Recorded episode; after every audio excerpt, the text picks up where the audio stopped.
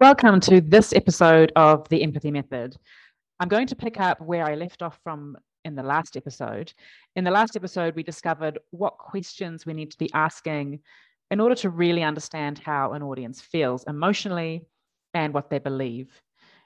I used the analogy of the audience as a hitchhiker on a journey, and we dug into the pains, frustrations, desires, and problems.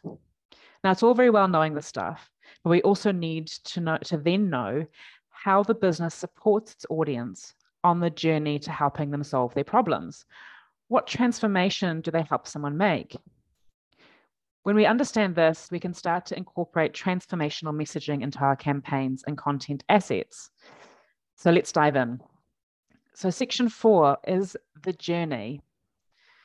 What is the transformation our hitchhiker is seeking?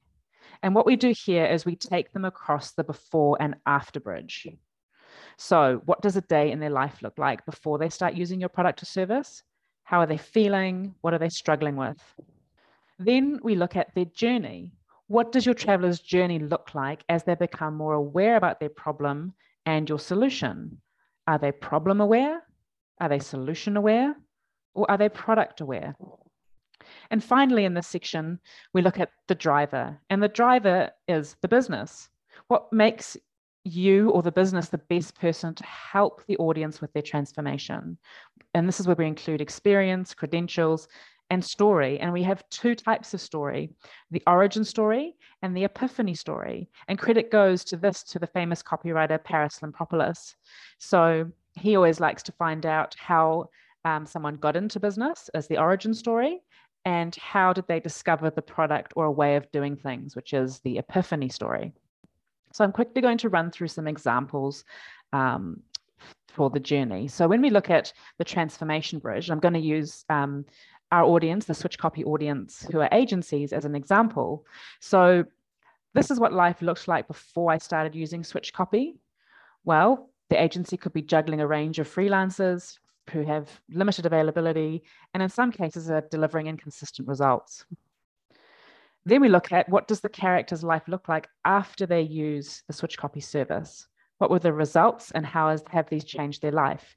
So when an agency works with Switch, they get a reliable copy resource that has capacity and they're delivering consistent quality um, content and good results. Then we look at the journey. So, what does the traveler's journey look like as they become more aware about the problem and your solution? So, when an agency is problem aware, the agency is starting to grow and needs to bring on additional resource to help them scale in an efficient way. If the agency is solution aware, they know they can hire a team member or use a freelancer or a virtual assistant.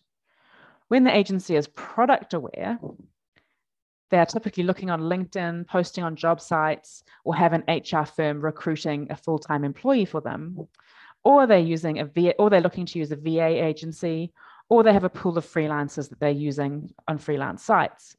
So the key is to identify where in the journey the audience is. And for Switch, our client is both problem and solution aware. When we know that, we then move to uh, the driver or the business, um, and we look at the origin story and the epiphany story. So, our origin story is how did I get into this business? Well, I used to run a digital consulting business, and I was always struggling to get um, or do good copywriting. I was doing it myself, and it would have been really helpful to have a reliable copywriting resource to tap into. Then the epiphany story is how did I discover the way of doing things? And this is where I talk about um, the empathy method and how I've created a deep research process to support creating great copy.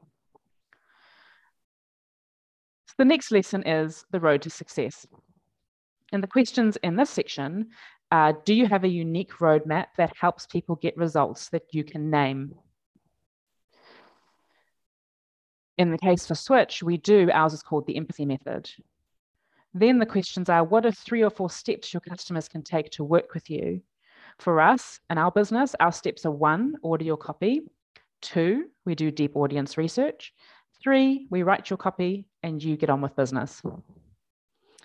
Then we need to look at the road bumps. So, what are the objections that people have about working with you? And then, how do we meet those objections?